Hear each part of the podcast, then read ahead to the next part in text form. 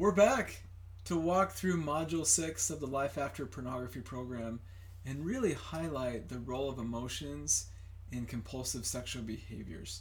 And also touch on it a bit about how sexual education can really help set the stage for better experiences with our sexuality. And with that education, it might prevent struggling with compulsive sexual behaviors like pornography. So I hope you enjoy this walkthrough of Module 6 of the Life After Pornography program.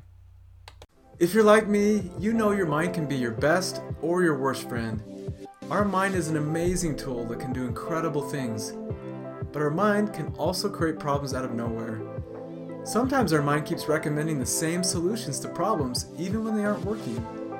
I see this pattern play out as individuals try to overcome their anxiety, depression, or even struggles with pornography, using approaches that make sense but aren't very helpful.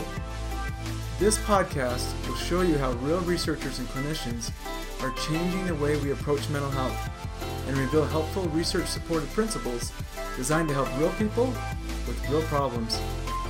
My name is Dr. Cameron Staley, and welcome to the Life After Series Radio. So, we're back again to walk through Module 6 of the Life After Pornography program. And Module 6 is all about the role of emotions. So, this is probably one of the most important principles. And often, as people say, you know, if I was to focus on any one thing to start overcoming my struggle with porn, I think you get the most mileage with starting to attend to your emotions. And so, even though it's probably the most important thing and the thing that's going to take you the farthest, often when I tell that to people, they're like, nah, what else you got? Like, what other strategies? What other tricks? But it's like, yeah, really, if you want to start making progress quicker with your struggle, it really comes down to becoming more aware of your emotions, getting more comfortable with discomfort, and creating more space for those, which is often the last thing someone wants to do who's been struggling with a compulsive behavior for a long time. Because typically the compulsive behaviors to help you get away from these emotions. And if that's the case, really the antidote is to get more comfortable with those emotions.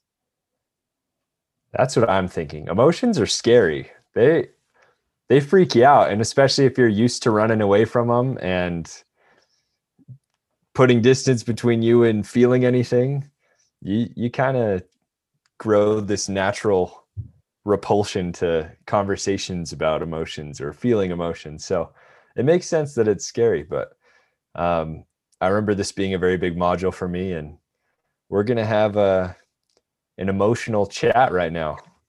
I wish oh, there was wow. like a soundboard, yeah, that was like you know, but I'm excited. And I'm with you. Like as a psychologist, I'm in the business of working through emotions but personally, I don't like the way my emotions make me feel. They're quite uncomfortable. And if I could just live in my mind and my thinking, I'd stay there. I don't really enjoy spending a lot of time in my body and feeling things. And I think over the years, I've, I've learned the benefit of doing so. But it was definitely a practice to get more comfortable with first slowing down and checking in. Like, what am I feeling? Um, but it took me some convincing to look at what is the utility to actually listen to my emotions because they don't always feel very good. So I'm curious for you, were there any particular emotions that were more difficult for you or any beliefs where like, I don't want to do this whole emotional thing? Like, what was your introduction to maybe approaching emotions a little bit more? This program was my introduction to emotions. Hmm. I I don't want to throw a percentage on it, probably because of how embarrassingly high it would be. But the level of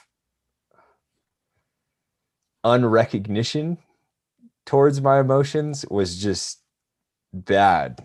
And I think that's where the danger comes from is going through this program it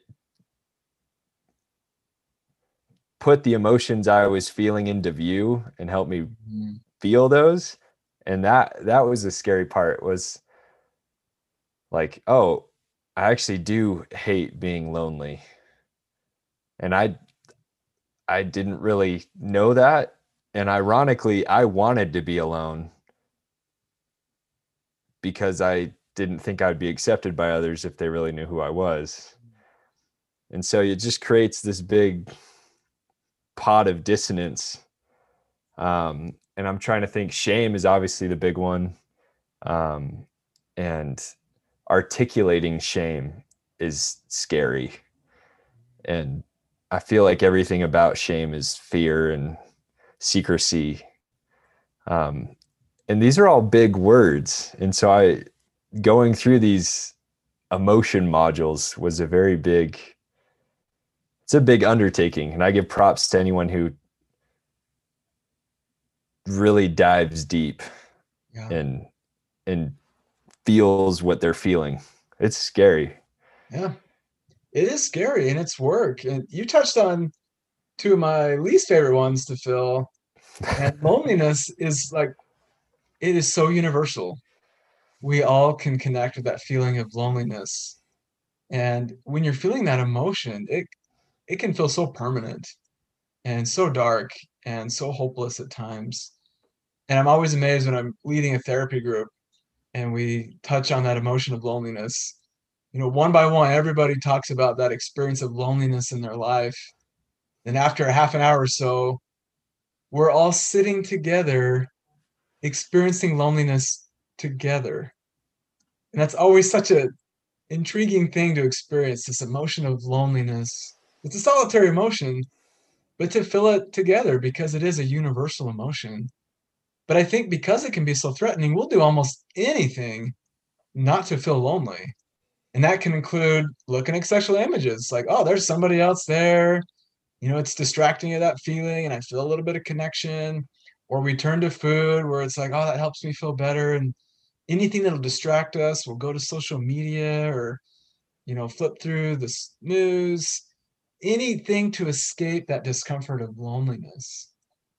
And yet really the way to get back control in our life is to be able to sit and identify, wow, I am feeling lonely right now. This is what this feels like. This is such a universal emotion. People knows what this is like. And this emotion really is just communicating to me, I probably need some connection right now. But that is a vulnerable thing. And like you said, if you feel a lot of shame, it's like, well, I feel lonely and I want to connect, but I'm really afraid they're going to reject me if they really knew who I am. Oh, shoot, I don't want to feel shame or loneliness. I guess I'll just keep looking at sexual images and just keep kicking that emotional can down the road.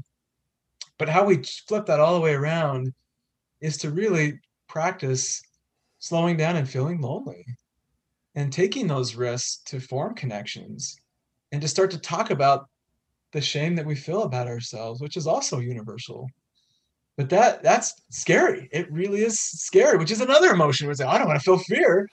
It's like all these things, I don't want to feel any of them. I'll just keep doing what I'm doing even though that evokes further feelings of shame and feeling like you're going to be alone forever because that behavior is so isolating. But it makes sense why we keep engaging in this coping strategy because these emotions, they feel bottomless. And yet they're not. They are temporary and really they're there to communicate to us a need. But that's vulnerable to share that and it feels very human. And it's a risk to let people in to say, I'm feeling some stuff. It's always so funny to hear it put so clearly because I, I hear that and it's like loneliness, I think, is I, I like what you said. It's so universal. And I don't think people who struggle with uh, watching naked people having sex and sexual imagery have a monopoly on loneliness as an emotion. It's across the board. I think every struggle humans face has some tie to uh, feelings of loneliness. But identifying with that and being like, yeah, you're right. Like I do feel lonely. And then it's because I feel lonely, I want connection. It's like, yeah, you're right. I do want connection. And then you want connection, but you feel like you can't have it because of the shame. And you're like, yes, I want it, but I don't want it because of the shame. And then it's now I'm afraid because of the shame. And it's just, it's a vicious cycle. and even thinking of that cycle creates anxiety yeah. and could create depression. And i think we've brought it up so many times there's this feedback loop yeah. of you can get anxious about your anxiety depressed about your depression. You can struggle with your struggle or Yep. the fact that you even have a struggle. And i that's where emotions if left avoided and unkempt can really kind of trip you up I think you got it. And I don't even think we talk about this in the modules, but how you said that reminded me of that idea that there's clean pain and dirty pain, or primary pain and secondary pain. And and that primary pain is those feelings that we feel are just part of life. And those are emotions like loneliness when there's disconnection, or shame, um, or grief and loss. Those are primary pains that we just cannot escape. That just comes with the territory of being humans. But as we try to avoid that primary pain, that's when we experience suffering. And that's often what depression and anxiety is is it comes from trying to avoid things that are unavoidable. And that's just kind of our mind trying to help us get away from this primary pain that can be so deep and so core. But avoiding these things leads to other problems. It leads to suffering, it leads to compulsions, leads to other mental health problems in our life. And so it does come back down to our comfort and willingness to experience pain. And if we're like, I don't want to feel those things, it's like, well, then you're going to suffer. And I think to have this life that we truly want that's meaningful, it does require us require us to actually get comfortable with feeling pain and approaching that more and creating more space for that. And really happiness and well-being isn't the absence of pain. That is so unrealistic. Our mind might think that and there might be commercials about that. There might be an expectation or a belief we had. But if we can truly create space for feelings of loneliness or grief and loss and identify that and share that with people and take those risks, you know, there's so many things that we can pursue in our life if we allow those things to be there. If they can't be there, we're going to suffer. And like you said, there's a cascade of secondary emotions and mental health concerns that show up if we can't experience that primary pain. and this is where I really respect the layout of the Life After program as it brings language into view before all this. Because, and I want to ask you about this as well, but the it's a language around the emotions that really gets me too. And I think in I don't know if it's culture or society or media that portrays it like this, or if it's our minds that just tell us these stories. But a lot of those scary emotions, the thoughts running through my head are I should not feel this, Mm, or I should be happy all the time, or I shouldn't feel lonely. And that that's really where I I got tripped up. And I I don't know if there's a, any parallels between the fact that when we get the like even most minor paper cut or headache, we slam an ibuprofen and numb it, right? Like mm-hmm. we just escape feeling. And I mean, it makes sense as a human condition that we want to survive and not experience pain willingly, but understanding that pain comes primarily because we're human and accepting that is one thing, but telling ourselves that we shouldn't ever experience that is just a dangerous game. Yeah. I think. Oh, go ahead.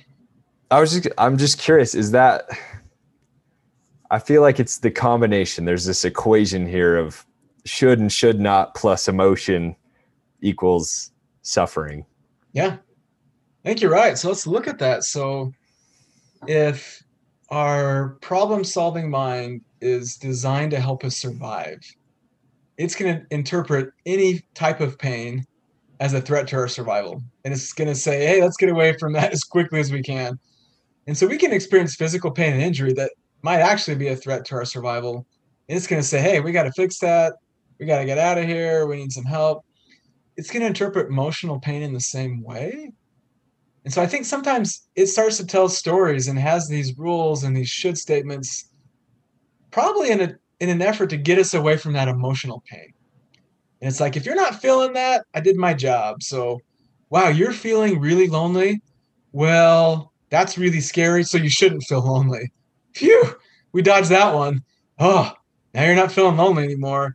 But emotions just don't go away like that. It doesn't obey a verbal command like that. But I wonder if it is our mind's attempt to say, whoa, that's a threat. This is scary. You know, you'd feel a lot better if you weren't feeling any of this stuff. Maybe you shouldn't feel it. Maybe it's wrong. You feel it's not normal. You shouldn't feel this way. Trying to like talk us out of our emotions because that's the only tool our mind has. It only has language. It only has words. It only has stories. And it's probably kind of fighting for its job. It's like, hey, I'm in charge and I'm superior. I know what's best. Just listen to me. And these emotions come up and it's like a threat to its job security. It's like, no, you shouldn't be feeling those. Don't listen to those. Push those back down. They're scary. They're unsafe and you shouldn't feel them anyway. But really, the balance is being able to listen to our thoughts. We have a wonderful mind that can think through so many things and hold so many variables. But we also have these emotions that are intricately tied to our nervous system. It's always scan our environment. And both our thoughts and our emotions are information about what we need to do and what needs we need to take care of. And but I think there is a societal expectation that you know emotions are weak or subjective and really reasoning is best. And sometimes we have that patriarchal kind of bent where it's like, you know, men we're we're ruled by logic and reason and sometimes women are ruled by emotions. We should be more manly and, and think through things. And that is not helpful at all. Um, that really that mental health and that balance comes from listening to our thoughts our reasons but also our feelings and our emotions and getting in touch with our body there's really not a goal that we need to somehow conquer emotions and be rational beings that doesn't make any sense but it's also doesn't make sense the other way. It's like we should just let our emotions, you know, run the show. Like neither of those are helpful. And we really we want to get these to function in tandem. But you're right, should statements interfere with us accessing, accessing those emotions. And if we don't access those emotions, they just get bigger. And then maybe at another level, a should statement is just a judgment. And any judgment Ooh. is going to interfere with us being present and creating space for that emotion. So if we say we shouldn't be feeling something, that's really just a fancy judgment where what we're feeling is wrong or bad.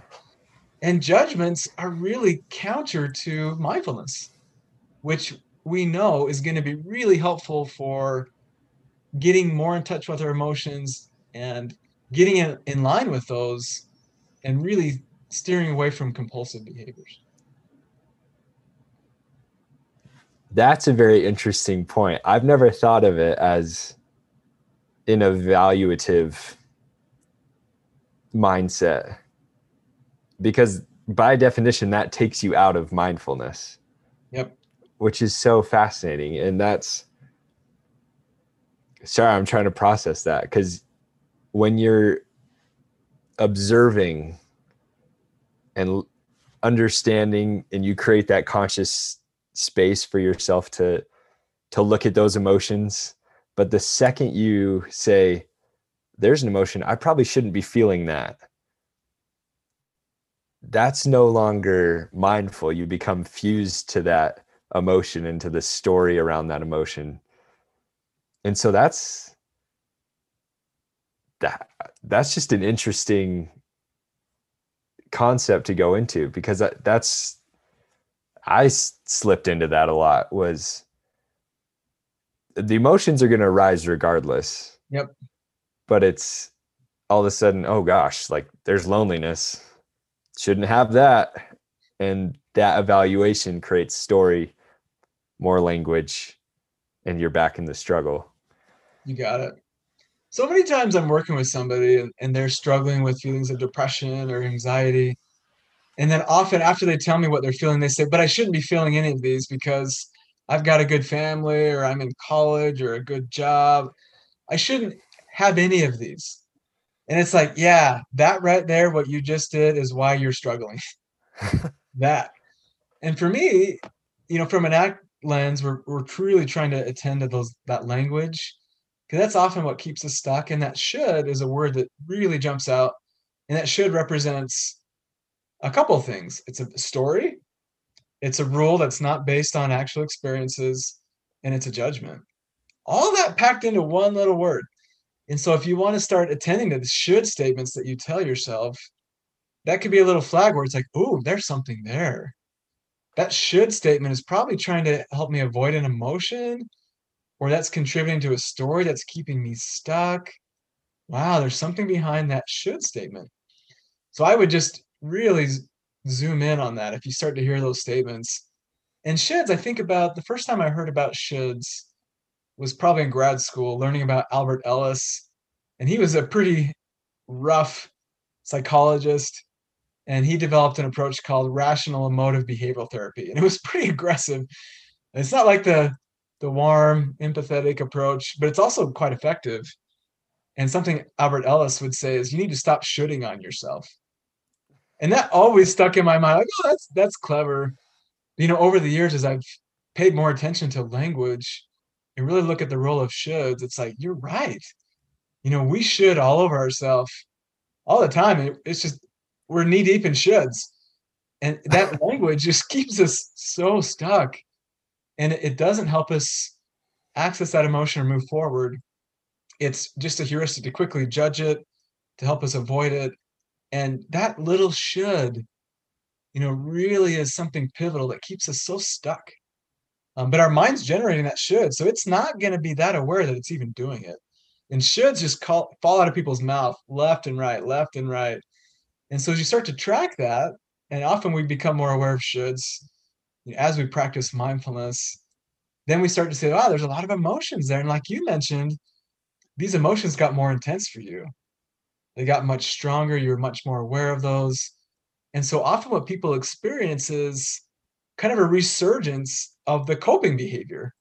Where it's like, oh my gosh, I'm feeling more loneliness, more shame, more fear. And often people start to view sexual images even more for a little bit or turn to eating even more or gaming or social media. Because like wow that is more intense. I'm not used to that. I'm going to revert back to that coping strategy. And that's pretty common. But what i see is this pattern of people are learning these ACT concepts doing pretty well making some improvements and they're like yeah i'm going to start feeling stuff. And then it's like ah some of that viewing behavior i didn't like came back. And now all the progress i've made goes away and i got to start over and everything i've learned everything I've observed just doesn't count and it's like wiped out. And I often it shows up around this module. So we throw in the parking lot metaphor, which I love, where it's like imagine you show up to your first day of college and you're getting ready to go and you're heading to your class and you trip and you fall. And you pick up all your stuff and you head back to the car and you start over. And you do this again and again and again, and you never get to class. And you're so excited. All your friends are there. You really want to learn the material. But because you tripped and made a mistake and it wasn't flawless you got to keep going back again and again and again. And i found that that metaphor really hits people where it's like oh that's ridiculous. Just get up and go to class. But it's like when it comes to things like pornography anytime someone views again it's like it's all over got to start over ground zero nothing works. All that shame comes back. And we forget that cracks are part of life. And we don't even know there are cracks because we're going as fast as we can. And this module is really trying to orient people that look down a little bit at this path you're walking on in life a little bit more. And these cracks are emotions. These are typically the things that precede an urge to look at sexual images. But we're so unaware of these emotions and so uncomfortable with them. We just keep running keep falling. We don't know what happened. And we say, oh, the porn did it. The addiction did it. But it's typically emotions. And those emotions are like, oh, those are some scary cracks. Like, I would prefer they weren't there and I could pretend they're not there. But that doesn't change the fact that emotions are part of this landscape that we're navigating. And so our options are to keep our head up and keep running and tripping, or to slow down and look and be like, yeah, there's some cracks. This isn't perfect. And sometimes I need to navigate these a little bit better and have some people around me and reach out when I'm struggling. And if I do stumble and feel something overwhelming and turn to an unhelpful coping strategy, I don't need to start over. I can learn from this experience and keep it going. Yeah, I I think in terms of being able to relate wholly to a metaphor, this parking lot one is just nails it right on the head. And to maybe share some personal experience with what you brought up earlier of when people might start noticing the emotions more and those should statements are still there, the behavior can come back even stronger.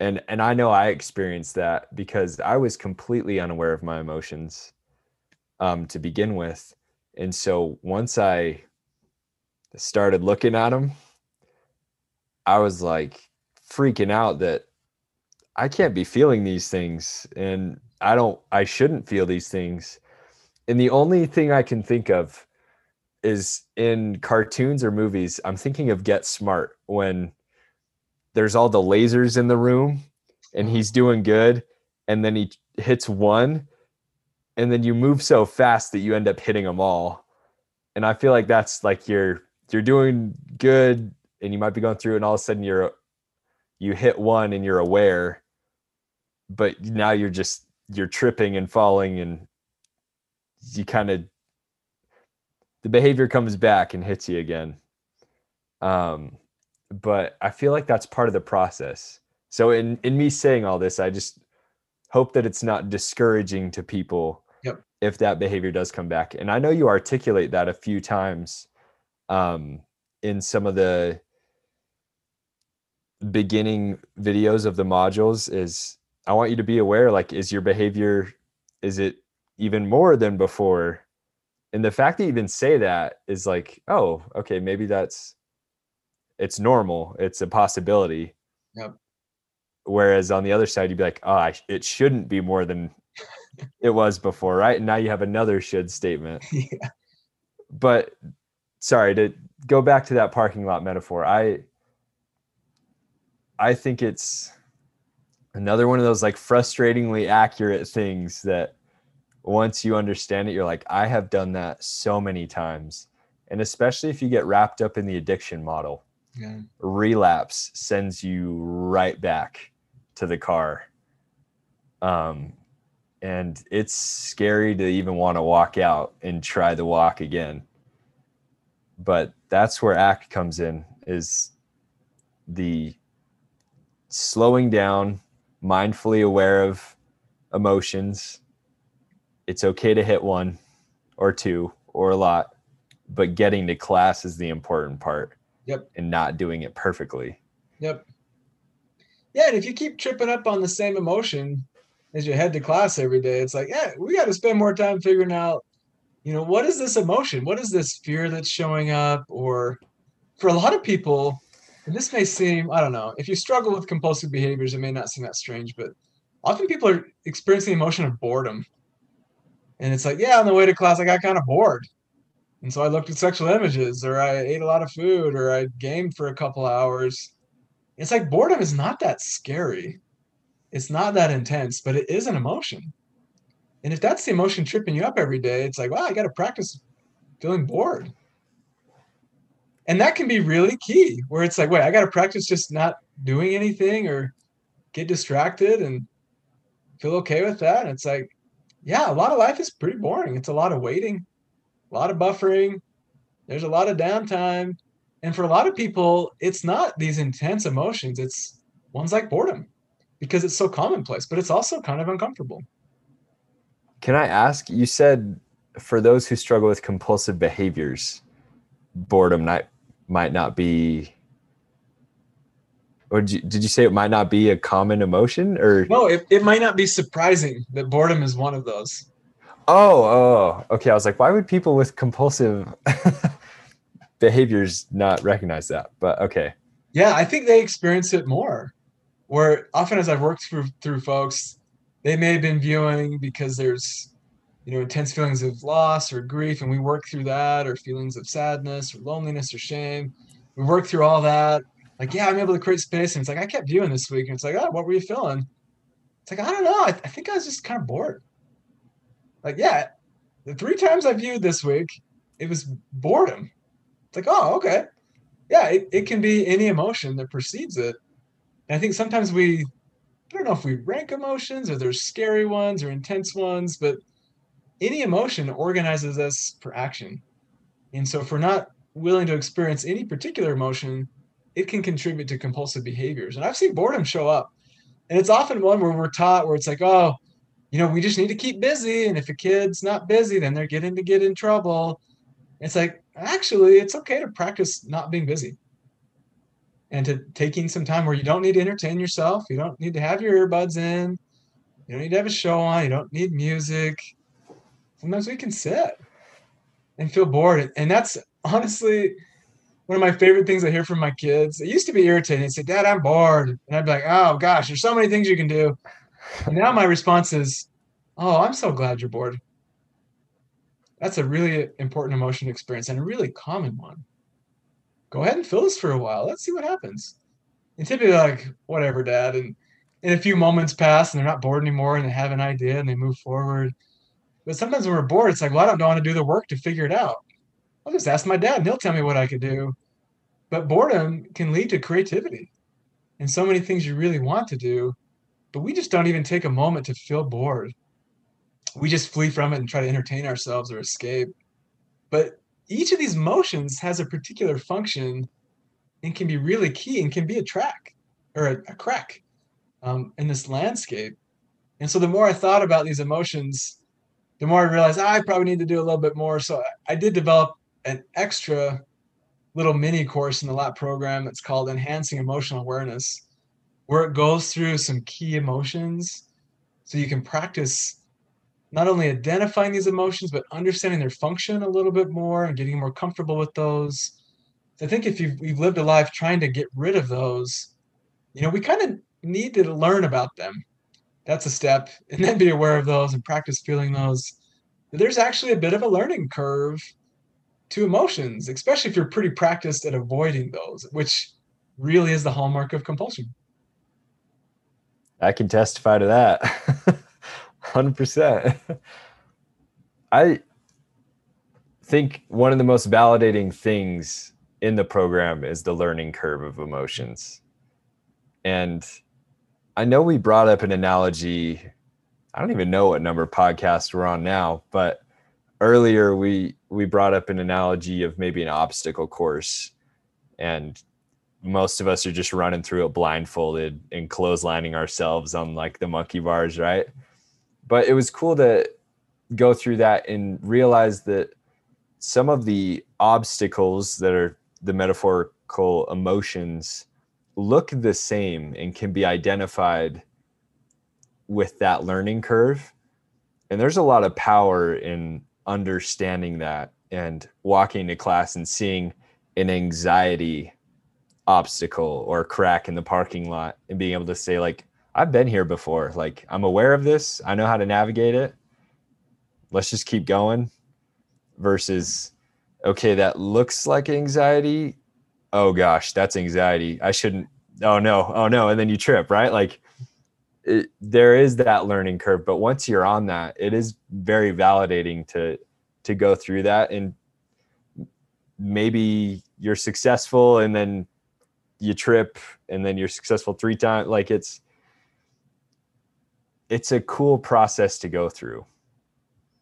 I like how you said that. It it is this learning curve. It's complex. It's dynamic and that's realistic is there's a lot to learn about how our bodies work and how emotions work and how that interacts in our relationships in our life. And that's so different from often people's mindset when they first come in to say, my goal is to never look at porn again. That's treatment success. And then in my mind, I'm thinking like, well, that the the urge to view porn is in response to these complex emotional reactions. So focusing on, I never want to look at porn again, then I know I'm good to go. That is like believing that I'll never struggle navigating any emotion in my life. And it's like that doesn't that's not realistic. That we might get more comfortable with anxiety or loneliness. But then our life throws us new situations, new demands, new responsibilities, more complexity. And as soon as you get comfortable with one level of emotion, there's like another level, another layer, and it just grows. And these emotions can be so rich and layered and complex and so meaningful that as you traverse that terrain, sometimes it's still an emotion where it's your mind's still going to say, I don't want to feel that. Why don't you go look at sexual images to get away from that? And so as you progress in this learning curve and ability to feel emotions, your mind's still going to recommend escaping those. And occasionally you're probably going to be like, okay, mind, you're right. I've never come across this emotional territory before. I don't want to feel it anymore. I'm going to look at sexual images for a while. And then your mind's going to say, oh, see right there, you, you relapsed. Go back to the parking lot, start over. But what we fail to recognize is you've progressed a lot in that journey. You've learned a lot. It's just a new challenge level. And so I think our mind wants to say this is going to be a linear process that you will see consistent reductions in this problematic behavior every single day. But the reality is, we're really hiking up a mountain. And as you traverse a mountain, there's switchbacks and you're going back and forth. And sometimes it's really clear you can see your progress. Other times you're lost in the jungle. And I think about as you're going up a mountain, your elevation fluctuates a lot. That there's times you climbed really high and it's like, wow, look how high I am. And times that you need to actually descend to keep going up in the mountain. And it's often in those moments where it's like, oh my gosh, look at this. Like, I'm back to where I was before and I viewed sexual images or I'm feeling this again. I must not be making any progress. That's really just another part of the path. That's part of the progression part of the learning. We don't go straight up a mountain. We wind around, and the whole time we're logging miles. And sometimes in those low moments, our mind's going to say, Look how much you've regressed. You're behind where you were. But the reality is, it never works like that. We're always learning and progressing. I think we can make ourselves go in circles with the stories and the shoulds and the, the relapses and the starting over. But really, any moment of awareness and growth and learning and even occasionally doing unhealthy coping is still progress if we allow it to be a teacher we're still getting closer to that peak yeah uh, as you talked about that that mountain climb and your thoughts about the ascent and the descent it's that evaluative mind that complicates it it's it looks like I'm heading down. I shouldn't go down. Like I must not be going the right way. And that's complete that's an evaluation. That's not mindful in any respect. It's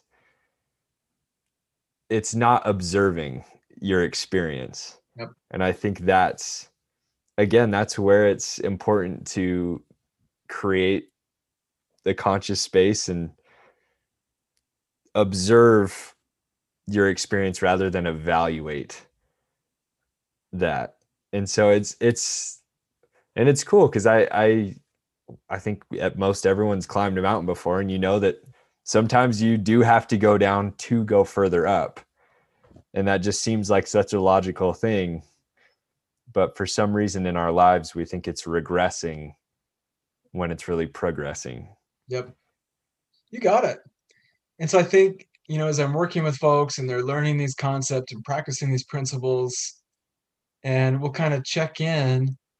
I don't really, if they say, yeah, I haven't viewed pornography, I don't get like excited and be like, oh, success. Or they come back and say, oh, I didn't, I viewed a lot more this week. I don't be like, oh, no, discouraged and failure. You know, either direction's fairly irrelevant. It's, were you observing? You know, what was different where you viewed less?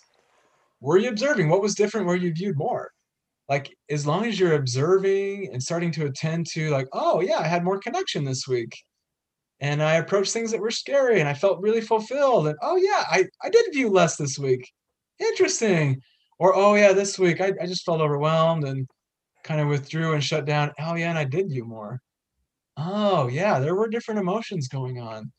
Either way, that awareness and learning is traversing up the mountain. But our mind's going to say, no, success or failure is contingent on if you viewed or not. And it really isn't, that doesn't have anything to do with the path. That's a reaction to the path. We want to understand the path that we're on. And often that path is emotions.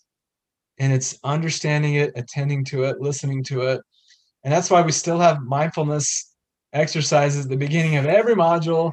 And I encourage people to keep practicing this. And people skip it. It's like, no, let's keep doing the cool stuff. And it's like, yeah, the cool stuff is if we just intellectualize it, it's not going to have an impact. We really need to get in touch with the path, get in touch with those emotions.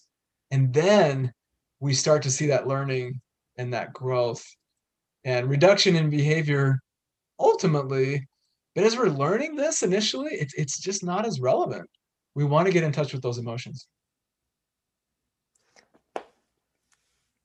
That that's it. There's this equation and it it I'm just trying to think of my my own progress within that because I do know that even when you're in that learning curve there is a part when you're starting to go up, but maybe it's headed downward a little bit and you I'm sure everyone who is in this struggle can relate to the fact that the the relapse terminology comes back and it's even though you're on the curve, you're back to square one. And it's it's again, it's being aware of where you are on that curve versus evaluating a slight downward trend does not put you back at the beginning. You're the time, the x axis is always moving forward. It can never go back. But for like some that. reasons, our minds think it can. Like I can't time travel, but apparently, when it comes to my progress in my porn struggle, I can time travel better than anyone else. Like, yep. I like that. I can visualize that graph. That x-axis is an arrow and it's always moving forward. It doesn't yeah. go backwards. It's forward. I love that that visual. Yeah. And I think like you said, the the trajectory of your graph is far more indicative of progress than any specific point where you are on that line. Yep and, and that trajectory yeah like if you're engaged in mindfulness and learning ACT and engaged in life after pornography your trajectory is in the direction we would want. You're learning and growing and working on this. And that's another interesting thing because even if it's headed up or it's headed down it's headed forward, forward. and that's what we want. Yep. It's progress. Like you're you're moving forward. It's forward it is. And I think those emotions, they're tricky. So we, we talked about shame. And I think at, at the root of most people's compulsive sexual behaviors is sexual shame. Our mind tells the story, ah, it's an addiction. and That's why I'm struggling with porn. But really it's it's shame around our body and around sexuality. It's shame. And so as you start to make some progress and there's a glimmer of hope and some fulfillment and some connection, Shame's going to say that's scary. And I know you don't like to feel shame because it's dark and lonely down here, but you know what? It's familiar and it's safe. So the second there's a little mistake, come back to the safety of the shame basement. Come back. I kept your room open for you. There's no lights in here. It sure is dark and cold, but it's safe and familiar. And I think that's part of it is some of this is predictable because if we're struggling through that shame, shame really is trying to protect us in some ways. It keeps us stuck and it limits us reaching out. But shame's like, hey, the world's scary. You might get rejected. Come back here. And it's trying to get us to hide to protect us in a way. So as you start to make some progress and reconnect with people and reach out and learn about yourself, you're going to be experiencing new things that are scary. And that response to go back to shame is, is gonna be there. That's just kind of part of this trajectory. So also in this module, we share the dangerous river metaphor to really help people reconnect with the roots of sexual shame. That often growing up, we, we weren't taught about our bodies and about sexuality and it's kind of like never learning how to swim never learning about rivers because those might be really dangerous and scary so no one's going to tell you about them you're never going to sign you up for swim lessons and yet every kid loves to play in the water and skip rocks and the kids are going to get in the water and they're going to get wet and it's going to get scary and it's like a lot of these things we struggle with that become compulsive don't have to be if we had good river guides that said, hey, there's water, there's sexuality, it's normal, it's curious. Oh, there's sexual images. You are programmed to be turned on by those. You are going to get aroused. That's normal. That's healthy. Instead, it's like, oh, that's porn. That's really bad. It's really evil. It's an addiction. Don't ever get involved. And the kid's like, okay, I won't do it. And then the little kid sees it. It's like, oh my gosh, I find that intriguing and exciting. And I, and I got aroused. What does that say about me? And that's planting the seeds for sexual shame. And that can take a long time to get out of that. But I don't think that has to necessarily be a part of our trajectory or learning curve. For many of us, we go through that, but sexual shame, it doesn't have to be. But I think that's partly why the behavior of looking at sexual images kind of fluctuates, is because we are so used to shame. It can be so debilitating and so profound that as we start to inch out of that, sometimes we go back to that for a little bit. And that's part of the journey.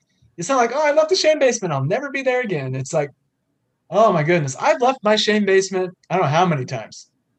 And I'm still going to go back there because there's a lot of things that trigger shame in my life, in everyone's life. And it's recognizing that you're in the basement and knowing how to get back out of it. Like once you understand the emotions and the function, it's like, oh, this is where I'm at. Oh, I know how to get out of shame.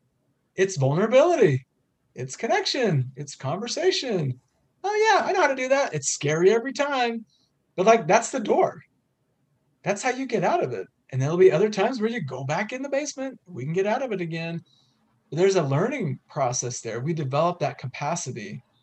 But as we learn and grow and that capacity grows, we're still going to have those impulses to not feel those things. That's going to be part of it. And our mind's not going to like that and say, see, you're still an addict. And it just isn't that. It's just our mind's trying to help us not feel things. And that's what keeps us stuck. And the story keeps us stuck. But if we can fill it, we can get in the basement and we don't have to spend days and weeks and months there. We can be like, oh, yep, my 10 minutes are up. Time to leave the basement. Let's move on.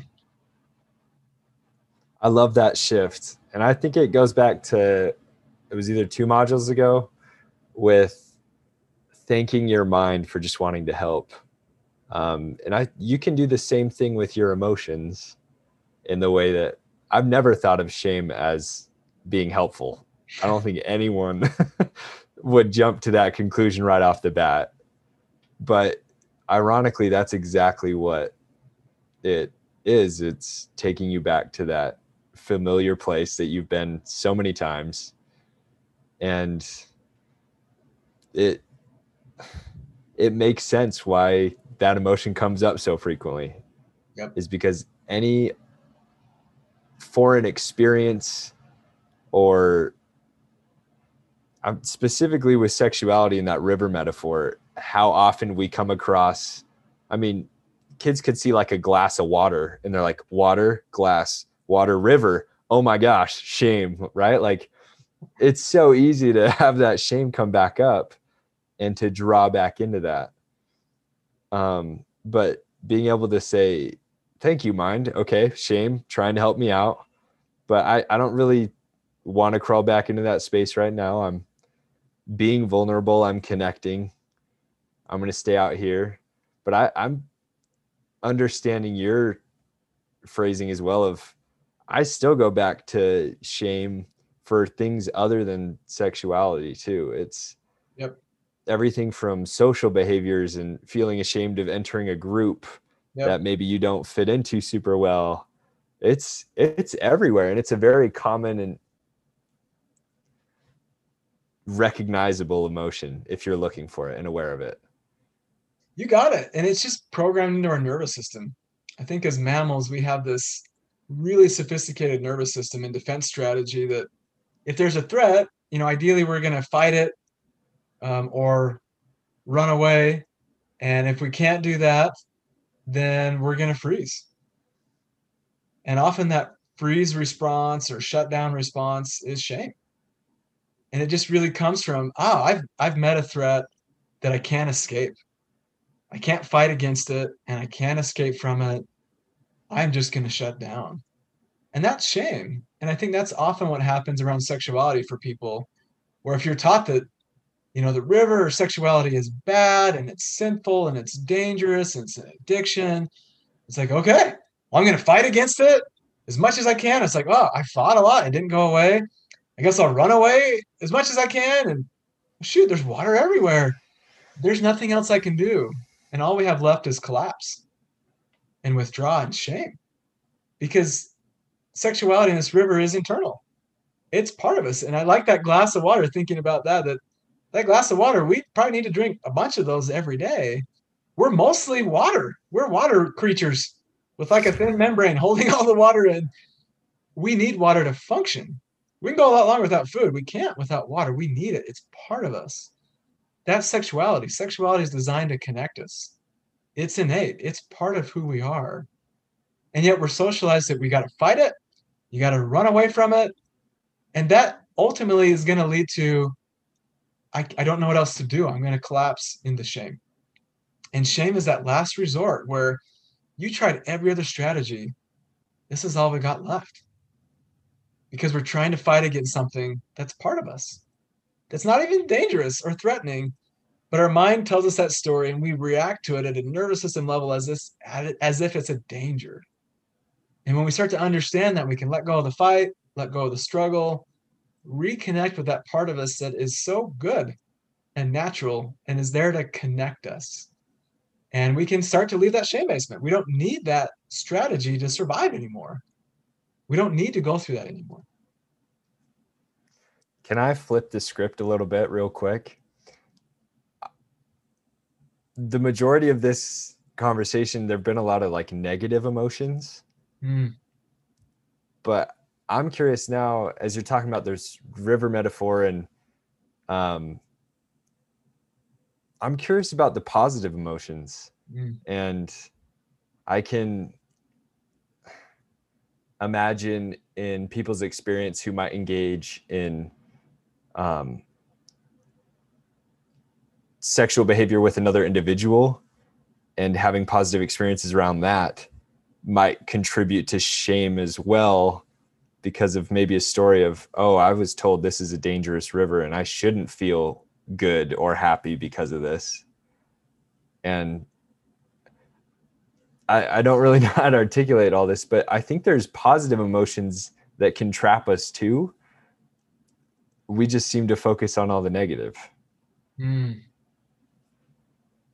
Yeah, I think there are a lot of positive emotions, and I I've worked with some folks that say, "Hey, I, I've understand some of those negative emotions that are precede an urge to view, but sometimes when I'm feeling really happy or content, I have an urge to view sexual images, and I don't know why. And for me, it's like, yeah, emotions are emotions. And if we're not comfortable with feeling the negative ones, we may not be that comfortable feeling the positive ones either. But also, some emotions like themselves. So if you're feeling sad, often you want to listen to sad music and you feel more sad. Or if you're feeling really content and fulfilled, you might want to continue that way and you might have that urge to view sexual images. So I think that can show up. So I'm glad you broadened that scope. But also, I would think I would add that we've talked about sexuality and sexual behavior as a way to connect us, but also sexual activity is very pleasurable. And I think our society has an odd relationship with pleasure.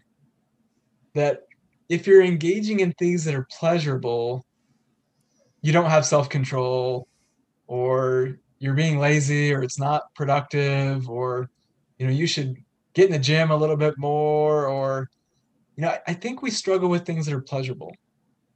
And yet there's so many things, things that we could eat or things that we could enjoy with music or entertainment or conversations or art that really are just pleasurable. They're not productive, but the act of engaging in those is pleasurable. And sex is a pleasurable activity. And yet often we associate that with, oh, we shouldn't have pleasure around this. This is a really bad thing. But that's kind of the purpose of it, that a lot of life is work and a lot of it's pain and suffering. There's a lot of things that are quite pleasurable. And actually practicing comfort around pleasure, that might be a learning curve too. I know that has been for me. Like I love to work and I love being productive and I can work, work, work all day. And the second I sit down to enjoy some chocolate pudding, which is probably my favorite treat, or to enjoy a, show, I start to struggle and those shoulds come up. It's like, ah, oh, you're enjoying this too much. You shouldn't. You know, you should do something else, be more productive. It's okay to feel pleasure, especially around sexuality. It's one of its primary functions is it gets you in the moment, gets you connected with your body, gets you connected with a partner, and you're experiencing pleasure. And that may seem odd, but a lot of people are uncomfortable experiencing pleasure. We haven't built in a lot of time and acceptance for that emotion. And that's a big part of it too. And so people have been so focused on, I got to get rid of this problematic behavior and then I'm good to go. That's not sexual health. Part of sexual health is creating this capacity for giving and receiving pleasure. And for a lot of people, it hasn't crossed their mind. It's like, no, I got to eliminate this bad behavior and then I'm good to go. It's like, no, part of sexual health is getting comfortable with pleasure. And for a lot of people, that's uncomfortable to think about. And yet, that is a huge part of sexuality. See, yeah, that's, I find that equally as fascinating that it extends to both up and down of pain and pleasure. And there's a learning curve for both. And I think we're just so well acquainted with pain because we feel it so often that that's the learning curve we really want to focus on. Um, and granted, I think it should be focused on a lot, um, but also pleasure and being able to, because I, I think beyond sexuality, if we're using that parking lot metaphor, walking to class and getting to class and being fulfilled by our values, there's a pleasure around that. Yep. But if we're uncomfortable with that, we won't be able to enjoy that to the fullest. And our our own uncomfortability around pleasure may hold us back from the very things that we're trying to do, as well as an uncomfortability around pain. Yep. And it's it's just this fascinating human dynamic that we're trying to figure out. But um I don't know. I'm glad I, I've just been curious about that for a little bit of how it extends both positively as well as negative. Yeah, I'm glad you brought that up. And and I thought about this that, you know, before we started this chat, we both talked about a couple people have reached out to us that said, Oh, I've been listening to your podcast and I've learned a lot and benefited. And yep. and for me, just talking about that was quite pleasurable. Just the thought that wow, people have actually listened. This has been helpful. The one person I chatted with said, I've listened to every podcast. And it's like, wow, I haven't listened to every podcast we've done. We record them, we post them, and we do another one. But it's like that's really neat. And if I was uncomfortable with that, I'd be like, oh, I don't want to hear that. Like, nah, let's move on. But to actually like, wow, I appreciate that. Thank you for letting me know that you've listened and that these have had an impact on you. And I just thanked him. I said, oh, I appreciate your kind words. That means a lot. And that was quite pleasurable. It was to get that satisfaction that this work we put into made an impact and it's unexpected and if we were uncomfortable with that or compliments, we'd miss out on that pleasure. But there's a lot of fruits to your labor. And sometimes we're like, well, we'll just do the labor and not eat the fruit. It's like, nah, like you can enjoy the sweet fruit that comes from a lot of the work that's hard and dirty and uncomfortable. There's often these really beautiful rewards. But that's another skill to practice is actually enjoying the fruit. And tying that in, I think a big part of connection in its implications with health is giving and receiving. Yeah. And for someone who is notoriously bad at accepting compliments, you to you've always heard like, well, you're denying the other people the joy of giving you that compliment, right? And I think especially if you're stuck in the shame of a struggle with compulsive pornography use, it's you don't feel worthy of any of those compliments when in reality learning how to accept those and be comfortable with those might be one step to helping you overcome this struggle and helping you connect. And it's that's a cool realization that as you get more comfortable giving and receiving communication or connection um, will come easier and sorry that's just a really cool insight.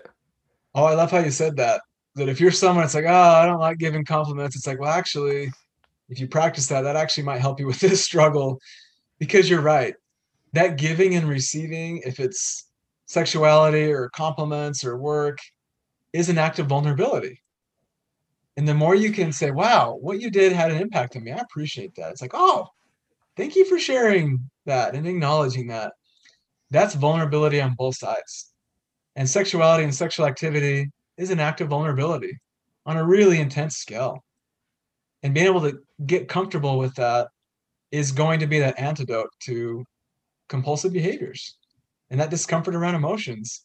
And so these are all these different ways we can practice these things and they all come back to that core and help keep us out of that shame basement even longer and into this life that we really want.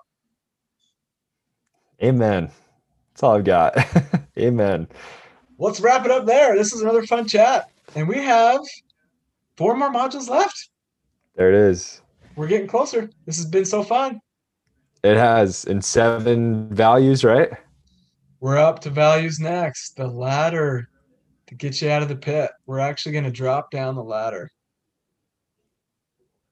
Oh love it. Love it. All right i'm excited. All right till next time see ya See you, Brian.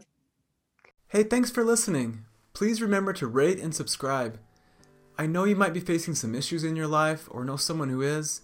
Issues like anxiety, challenges in dealing with emotions, or other compulsive behaviors like unwanted pornography.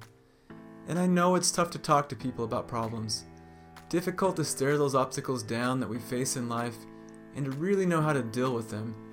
It's hard to know what to say and when to say it. And then when that moment you finally reach out to family and friends happens, sometimes it falls flat.